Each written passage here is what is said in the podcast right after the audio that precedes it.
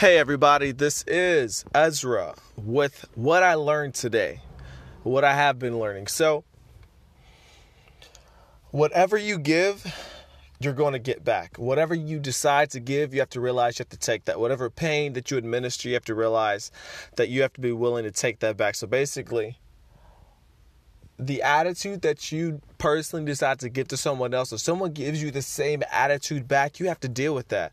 If you're living a certain lifestyle, then you have to be willing to be treated the same way. Like you get what you give. You have to be willing to accept it. If you're going to pass it around, you have to be willing to take it when it comes back your way. And that that's really what I learned today.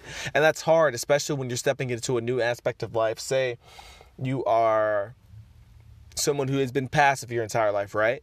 And then you finally enter something where you have to be competitive, which means that your friends become enemies at some point uh, because they are competition when it comes to, like, say, a sport, okay?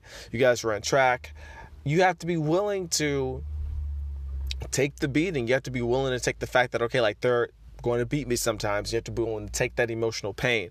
If you're someone who as a comedian, if you're making jokes about everybody, you have to be willing to take the jokes back. You can't give it and not be able to receive it, okay? Um, if you're someone who's ghosting people, you have to be willing to get ghosted, you know? Um, you know, but overall, I guess what I'm thinking about now is that the world doesn't owe you anything. Like the world literally owes you nothing. And once you realize that, then you mentally you're better. Mentally you're more sound when you realize the world doesn't owe you anything. A woman doesn't owe you anything. A man doesn't owe you anything. No one owes you anything. Once you realize that and you can take ownership of all your decisions then you start acting on what you actually want okay? So you need to own your decisions and then also own the consequences okay? That's all. This is ezra with what i learned today. Thank you for listening. And remember you get what you give that is all. Peace and love.